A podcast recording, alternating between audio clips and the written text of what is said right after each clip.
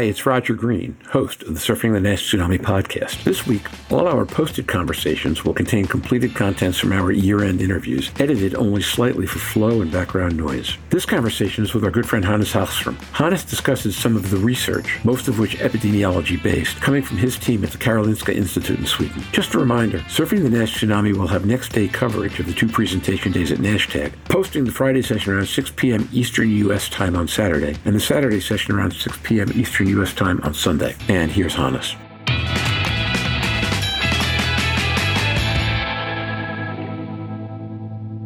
So this afternoon, as our interview series continues, we're here with our friend Hannes Hagström. Uh, the purpose of this series of interviews is to talk a little bit about folks' impressions in general of the year 2022 in fatty liver disease, and then some of the work that they've been doing this year that has made a contribution to the field. So, Hannes, first, just general impressions of the year in fatty liver and areas where you feel we've made progress or have reasons for encouragement, if any areas where you feel that where we, you wish we had more reason to be encouraged. Hannes Hagström. Yeah, thank you. So I think 2022 was a good year for uh, NAFLD research. Sure, we saw some sort of failed trials, which feels like standard now in this field. But I also think there's, you know, with all the phase three trials now about to read out in this year or next, I think there's actually some relevant hope. And I think the mechanisms by which the drugs we are now trying, to me, feels quite a bit more realistic to actually work in the general population.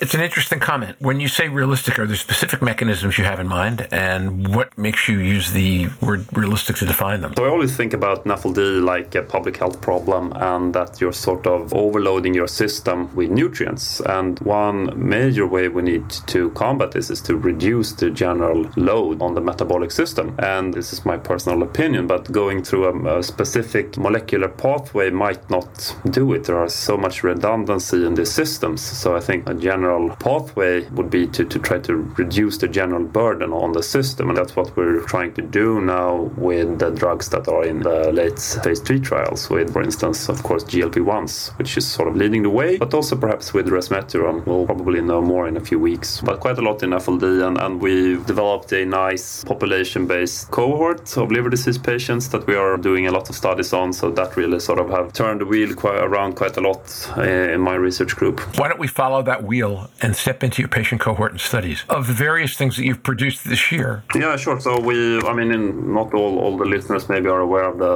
registers that are available in the Nordic countries, such as Scandinavia and Sweden. So we have this tax-funded system where essentially healthcare is generally free of charge, except some smaller fees. So you have less problems with selection bias, and then we have rather accurate registers for finding people when they're hospitalized, when they go to their specialty doctor, like their gastroenterologist or their hepatologist. We can identify, you know, uh, prescribed drugs automatically from the pharmacies and so on. And all of this data link um, data points can be merged through some unique identifiers that we have for each person, meaning, and then we can also identify everybody with a specific diagnosis, but we can also track them across these different registers and see if they develop comorbidities, if they die, if they get cancer, so on and so on. So it's not as granular as you would like it. We mostly don't have any lab data and so on, but at least you have very few problems with selection bias and you can really capture the whole population, the burden of, of disease. So for that, using that data source, we put together a large cohort of everybody in Sweden who had a diagnosis of really any liver disease going back to the 60s. So it's quite a big cohort, around 350,000 people. And then we can identify them, look at really anything, who with NAFLD developed cancer or who with NAFLD got prescription of GLP-1s or so on and so forth. And then we can also link them to the general population to see what is there really the, is there a difference in, in cardiovascular outcomes if you compare it to the general population? So a multitude of studies can be done in that cohort and we started to feel it a little bit. And uh, yeah, we have a lot of projects going on and some, some are already published and finished. So of what you've published in the past year, which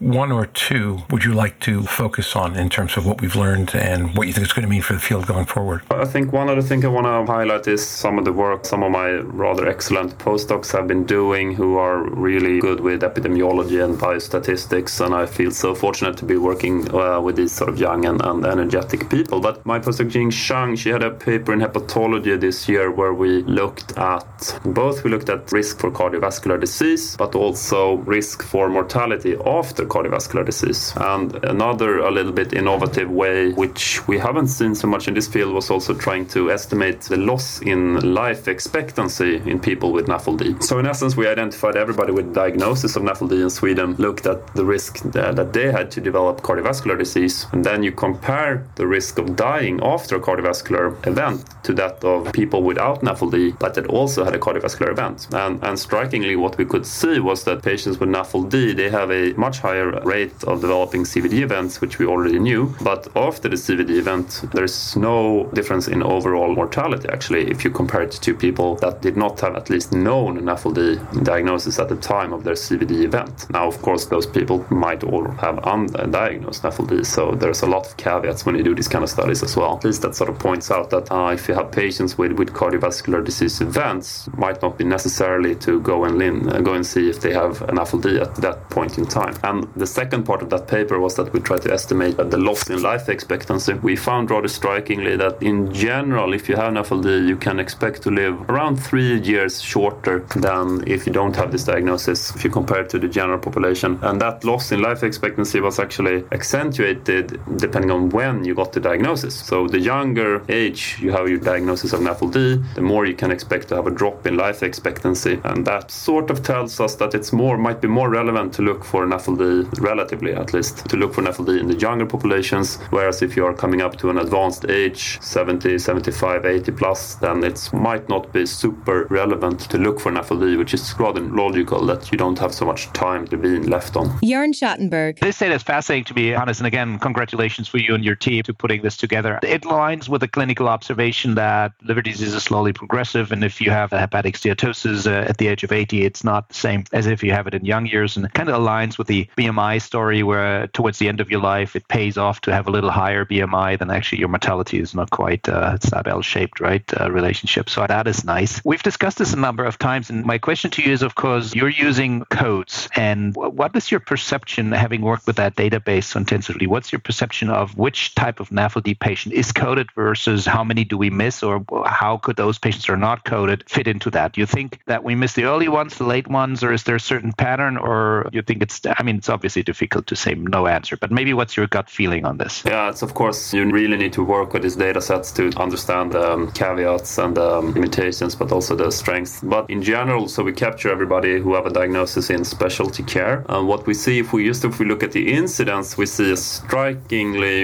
increasing number of NAFLD diagnosis during the later years. I do not think that reflects the true incidence increase, but it's more reflective that clinicians are now more and more recognizing NAFLD. So it's difficult to say that it's a true increase in incidence or prevalence. And as for your question about the severity, I think definitely we do. I mean, these are patients coming to a specialty doctor, so it's unfortunately not including primary care. But when we look at it, we see that around 5% or something like that have a diagnosis of cirrhosis. But I would also fear it's a little bit underdiagnosed. So maybe some sloppy clinicians only make the diagnosis of NAFLD and don't care about making the diagnosis for, for cirrhosis. Who knows? So there are some caveats there as well, but definitely you probably capture the sort of sicker population as compared to the full NAFLD spectrum, which is estimated to be somewhere around 15 to 20 percent in Sweden. Louise Campbell. From your data sets, can you tell what tends to come first? Is it metabolic conditions in relation to NAFLD? And does NAFLD come first and metabolic in the data set? Is it established later? And if so, can you date the precursor to each one with the biopsy and the diagnosis of NASH? Because obviously NASH takes a long time and most people to develop. My thinking being that if you then get a metabolic condition and you've already got NASH, it's probably been building during rather than that thing. Were you able to tease out that from the data sets? It's a good question, Louise. We haven't actually looked at that. Uh, as I said, uh, there's so many questions we can ask to this uh, sort of data set. But it's actually quite an interesting topic that we could explore further what is coming first, so to say. Another thing I want to highlight is that you can do this kind of register based stuff and it gives you a, new, a nice coverage, but it shines, it stands out a little bit more when you connect more detailed data sets to these uh, registers. So you can, for instance, link your own research cohort to, to these registers and you can then get the potential for long term follow up. So we have done a few of those studies where we have, you know, looked at at biopsies of patients with NAFLD uh, and, and uh, link them to these registers, and that allows us for long-term follow-up. Then you have the granularity of the biopsy, and you have lab tests and BMI and whatever that you want to that you captured from the charts yourself or some coworker, and then you can get a long-term follow-up. And then you can also what we're doing right now is collaborating with the Swedish Diabetes Register, which is quite remarkable. They capture 90% of everybody with type 2 diabetes or even more. So you can then you have more granularity of the data, such as BMI, HbA1c levels, and so on. So we're doing a study right now where we're looking at the number of comorbidities. So if you have uh, diabetes plus minus hypertension, hyperlipidemia, and so on, what happens uh, to the risk of liver liver disease? Because we know already that it's patients with type 2 diabetes. We are more and more discussing should we screen them for liver disease. We have seen that the incidence of liver decompensation and liver cancer is more than twice as high in patients with diabetes, but there might be subgroups of patients with diabetes that where we should look even further. And so we're trying to tease that out. Should we look for you know people with age 50 plus or men versus women, uh, hypertension versus not having hypertension, and so on. That is one um, project we're working on right now, and may- maybe not answering your question in, in full, but but at least to some degree. No, but it, but it is interesting when you talk about looking at the younger generation and NAFLD, and I think it is something that we miss because we're looking for end stage and fibrosis outcomes. I do think the younger generation are the ones in need because we are hosing money on a lot more younger people than we are on the minority of cirrhosis and fibrosis. When you look at the figures and we're to do the calculations, we miss the ones that are low cost individually but are high cost collectively. But we have the greatest opportunity to turn around their lives and increase their life expectancy and potentially keep them off the diabetes database because I'm fairly sure there will be a fair few as you move on have crossed from the liver database and data set to the diabetes data set. And certainly in the UK, our data, our diabetes data sets are immaculate in their data recording throughout the country. I'm thinking about reversing direction on that. If you take a look at the guidelines that are emerging, a common theme, at least in some of the recent guidelines, uh, ACE, for example, is not even to worry about whether a patient with diabetes has NAFLD per se, because the odds are that 70, 75, 80% of them do at the time that you identify diagnosis. So there, the issue is to go straight to taking a look for, the suggestion is uh, go straight to taking a look for fibrosis. Assume everybody has NAFLD, and then ask yourself who, who's got NASH and evidence of fibrosis. I'm wondering if as you pull the databases together, any data emerge on that subject, because it seems that you get to take a look from both directions. It almost feels like kind of a 360 degree view of the patient. You can look at NAFLD through a diabetes window or diabetes through a NAFLD window if you bring the data sets together. If we go back to screening, there are guidelines on who who should we screen or when should we start to think about screening. To be honest, I don't think we fully meet all of those criteria right now in the in the NAFLD uh, uh, the field because one major criteria is that we should be able to intervene in some way, and we of course we can do that. But the argument is if we talk about weight loss or exercise, etc., that I mean this is something these patients should do anyway, and I don't think we have the data to support that. Knowing that you have NAFLD will will actually make the patient change the way they live. Maybe we are just argument against that could be that we are just introducing more more uh, harm that we are you know scaring these patients that you will get cirrhosis and so some things like that. When we do get some kind of treatment for this disease, I think we will end up in another situation. And actually, I think it's nice that we start to develop this thinking with screening all, already now, so we have some. We don't have to start from scratch when we have something we can offer the patients. I'm not sure if that was an answer to, to your question. I mean, the question of screening is very interesting, Hannes, and I'm with you that we don't adhere to all the guidelines. Not all patients with diabetes are screened for NASH, and I mean, there are many reasons for that. As you're on, I think I'd like to revisit what we're actually screening for. You made the case that screening for steatosis in elderly might not be the right way. The historic data, and some of this comes from your group, uh, has very heavily focused on advanced fibrosis, uh, and we know there's liver mortality. But maybe you can give us your insight again. What's the role of NASH, and does NASH correlate to loss in life? And did you see a little bit of a swing that maybe not fibrosis is the only aspect that's important, or we, we don't have that data yet? What's your view? So, unfortunately, if we look at these register based things, we don't have the granularity where we can say that somebody has NASH or not, because of course you need a biopsy. And what we have seen is the number of biopsies are generally going down because we have replaced it with more non invasive techniques, meaning that also you get some kind of bias because the biopsies that you do take these days, if you compare to the 80s or 90s, they are probably more advanced, the more advanced cases. So it's difficult that you see, you know, a change in the prevalence or, or, or proportion of patients having NASH and so on. Myself, having sat and, and looked at a lot of biopsies, it is unfortunately quite subjective, as we all know, and it's difficult to tease out the individual effect of, of of uh, NASH. I, my, my thinking of this is currently that NASH is, of course, the thing that drives the inflammation and so on, but, but it's so difficult to capture, meaning that it's maybe not even worth trying to capture because if, you, if it's so difficult to measure it, then we will end up in a tricky situation if we want to look at treatment response and, and so on. Of course, it's still a very tricky situation to tease out what is the individual effect. We should go for something that is as simple as possible and that can give us a good estimation of risk. So we just got actually a paper accepted where we looked at trying to develop the FIB4 in a more meaningful way, or where we see that we can, if you break down the three main categories of FIB4, we looked at this in a population of around uh, 130,000 people with lab data and, and long-term register follow-up that we published on a little bit before. What we can see if you can actually break down these risk categories so you have the FIB4, you get the low, intermediate, and high risk group, and you can actually break down those subgroups in more meaningful groups where you can see, well, in the low group, you actually have people that have more than 10, 13% risk of developing cirrhosis within 10 years. And within the high risk group, you can go from something like 3% to 35%. So you can identify quite meaningful subgroups where you should really start to look for fibrosis and, and for liver disease. Maybe I can tell you the three parameters that we could use to improve the FIB4. Do you want to guess, Jörn? Okay, uh, that's a good one. Um, um, let me see. While, while Jorn is figuring this out, I want to tell you that we've done 160 something episodes of this, and this is the first time we've ever had a game show in the middle of a podcast. That's good, I'm right? thinking of bringing on 30 I, and it caught me a little bit by surprise. I'm thinking of bringing on 30 seconds of game show music, the Jeopardy music from the U.S. Da, da, da, da, da, da, da. And then when we get to the end, Jorn have to give an answer.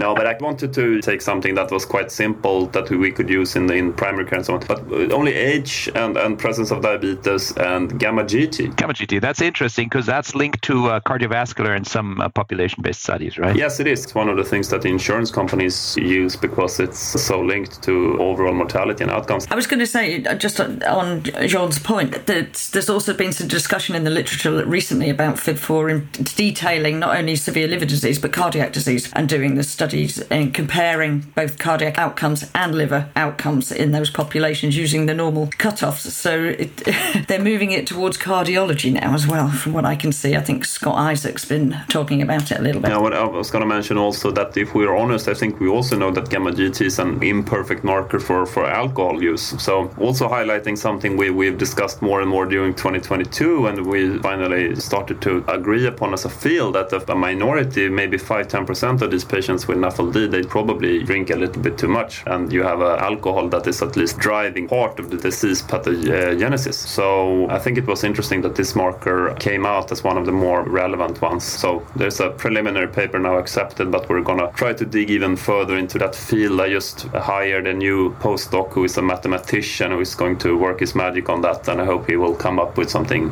uh, interesting in, in the coming year or so. A moment ago, I was wondering whether you were heading towards nomenclature, actually, because when you start to think about where alcohol fits into this mix, you get back into that discussion about so what is this disease in the first place and what are we calling it? We try to stay out of that conversation, except when we stumble into it. It kind of feels like we're stumbling there. But do you have any thoughts on, say, the what was discussed in Washington or where that discussion tends to be heading in the context of what's in your database? I certainly agree that this is a problem, and I think we should wait for the consensus to come to its conclusions. Again, you can argue that yes, it's good with an umbrella term for this disease, and there are a lot of diseases out there, not only NAFLD, where you have an umbrella term and there are different causes of the same sort of phenotype. So where that ends up, it's going to be interesting to, to look at, but it certainly is something to consider when you design these kind of studies. How can sure can you be that what's reported is actually what the patient had and so on? Always caveats with these kind of uh, things, yes. My additional thought went back to something that um, Hannes said at the beginning, which was reducing the metabolic load. Are we? What, what would your feel be? Do we reduce the metabolic load and the load on the liver to help the other metabolic conditions, or do we try and treat the other metabolic conditions to preserve the liver? A Bit of both, or where would you suggest we go on that when we look at the medications? I would be interested to hear more about the guys working in clinical trials and pharma is thinking about that. But my perspective would be a bit more from the epidemiology side and maybe public health perspective. That of course it's nicer to have something which has few side effects and that have both metabolic and liver specific effects. So we don't end up in a situation where we improve the risk for liver related outcomes but increase the risk for, for cardiovascular outcomes or, or vice versa. But I think that is where the field is going right now. So it's uh, looking good, I think. As long as we have Hannes with us, I was going to throw another question at him and see if he has an answer. Maybe there's no, no uh, I don't know. Uh, I was always struck by genetic differences between North and Southern Europe. And there's also some very different manifestations in terms of disease. For example, some inflammatory bowel disease, PSC, seems to be more prone in, in, in northern countries. We haven't seen anything for that in NASH, as far as I'm aware. Do you have any data on genetics that you compared Nordic countries with other or Southern, or is there anything you've worked on or uh, you've been uh, aware of? We had one paper on genetics this year looking at the prospective uh, or predictive power of PNPLA3 and some other genotypes in a cohort study, but not with that particular question looking at you know a north-south gradient. Of course, we know that the proportion of patients with with a, a harmful PNPLA3 genotype differs quite a lot, but that's old news, of course. But we, I guess, such a study where you suggest journeys is you need quite a lot of DNA from different parts of the world, and it's always one of the risks with working in a small country that even if you capture the whole country, it's still uh, only around 10 million people. But you do have genetic information in the registries in parts, is that correct? Uh, no, uh, no. It depends on the registers you're referring to, but in general, no. We don't sort of genotype the, the full population. It would be awesome if we could do that, but I think the GDPR guys would have something to say about that. But we do have, you know, when you have cohorts with genetic data, you can link it to uh, to the registries to, to look at the difference in outcomes, but not the other way around, you know. So one of the interesting things that goes along with that, particularly, by the way, in a smaller country, is the interplay of microbiome and genetics. So we tend to associate PNPLA3 more with certain populations and others. Those populations, at least in some of the larger countries, say the U.S., tend to eat different diets. So you see uh, higher levels of PNPLA3 in certain ethnic populations that have certain kinds of diet characteristics. I'm wondering if being in a smaller country, whether that either helps because you don't have as much diet diversity or you do have as much diet diversity. Well, if you do have as much diet diversity, can you do anything with that at all? Oh, it's a good question. It's a really tough question. And I guess I have to invite, I have a dietitian in my group who is excellent in diets and different compositions. I think she would argue that even within a small country like this, there would be huge variances in the type of food people are eating in, you know, the urban areas or the rural areas. And also within cities, there are uh, immigrant communities where you eat quite different foods from other areas. And, and of course, what, what is the chicken and the egg? You know, is the microbiota affecting what you eat or is what you, and so on. So the cause and effect always is a problem in these kind of studies. I think there are also studies, you know, looking if you measure the microbiota at two different time points in the same individual, it shifts quite a lot. I, I always read those kind of microbiota studies with a careful perspective. And you're probably right on that. Based on the data Hannes has produced, we have so many questions, and we have to realize that you can't always answer all questions with all databases, albeit uh, you know the absolute wealth of that data set. Yeah, you can say that you can look at the big picture, you can look at the trends, you can look at the, the burden of disease, you can look at how many people are, or proportion of the population are actually diagnosed with X and what's going on with those people. But if you want to go into mechanisms and really know really what happens on a molecular level, you're not going to go there. But I also think that's nice within the field that you have different research groups from across the world and focusing on different things. Some are using this kind of register-based stuff where you see the big picture, and other uh, research groups are trying to really develop new drugs, and then you have others trying to find out the mechanism. And I really feel super happy to be in this community where we all have the vision of trying to help our patients. Really appreciate that. So, so one of the places I was going, and this actually comes out of having a market research background that is half between the two, is that if you've got a small population with, say, some distinguishing markers, lower levels of disease, for example, or different kinds of relationships in disease than you'd find, say, in a, in a Middle Eastern, North African population. Is there anything we can infer at a population level about the differences between the two that, that is borne out epidemiologically? And that, that was kind of where I was going with the question about, about PNPLA3, but I think the answer just might be no, that we need to dive into in a different way to get there. So, Hannes, what does 2023 hold for you and for your research? Excellent question. So, hopefully, some more use of this data that we already have. And we also, in terms of granularity, we now have another big database coming out that we will delve even more into. It's most, we, we can say that it's the majority of the people living in the capital of Sweden, Stockholm, that have an ALT value measured. So it's around 800,000 people, something like that, where we have a lot more granularity. So we're going to try to maybe repeat a few of the studies we have done, but with more data. Then I, as I started saying, I have a rather nice team now with a lot of younger researchers, and I'm, I'm employing a few more during the start of the next year that are joining us. So I'm really looking forward to working with them and trying to guide what we are going to look at in terms of developing maybe new models, how we can try to predict people developing severe liver disease, meaning that we can target the populations for screening and treatment. And then I'm, of course, also looking forward to meeting everybody on the many conferences that we are having. I'm, I'm not going to as many meetings as you guys, but I think I will hopefully see you at a few, a few of them. Well, that'll be fantastic. And I'm looking forward to it. And uh, every time I meet Hannes, they always have a big Swedish group also, and he twitters about you know the big group gathering, and, and it looks like uh, the Swedish are very fond of traveling and getting together. So a very social group, Hannes. We did something called a Nordic network where we tried to get all the junior people, not only from Sweden but also from from the other Nordic countries, to get together and network and mingle. And been been difficult to for the younger people to to build their own networks during the COVID uh, situation. So it's a good opportunity for them to to meet other people in their situation. So I'm reflecting, Louise and Hannes, when I was surprised that the two of you hadn't met face to face. The reason, specifically now that I remember, is because Hannes, the first time I met you was you were meeting Jorn in a hotel lobby at London at EASL this year, and we were introduced. And I was there to meet Louise and her cohort of nurses that had done an episode with us back in February. So I had the two of you placed in my mind because I met you within five minutes, one way or the other, of being in a conversation with Louise and some of the nurses. And I guess it never crossed my mind, Louise, that you weren't part of that conversation as well. But yeah, I think you're in that speaks powerfully to the importance of personal meetings, as, as you comment on frequently, and, and of all of us getting together. Even if we even if we sometimes get to jumble faces, minds, and places a little bit, by five minutes. Hannes, thank you so much for your time today. I, I come out of a marketing research background, which relies heavily on secondary. I find a lot of the epidemiology that you do really fascinating, and look forward to seeing more work from you from your head and seeing you at least one or two conferences. Yeah, thank you so much for the kind invitation. I have to go on being on call tonight. Oh, thank you, my friend. So we'll talk soon. Thank you very much. Please join us again tomorrow for the full conversation between Jörn, Louise, Roger, and their guest, Donna Cryer, here on the Surfing the Nash Tsunami podcast.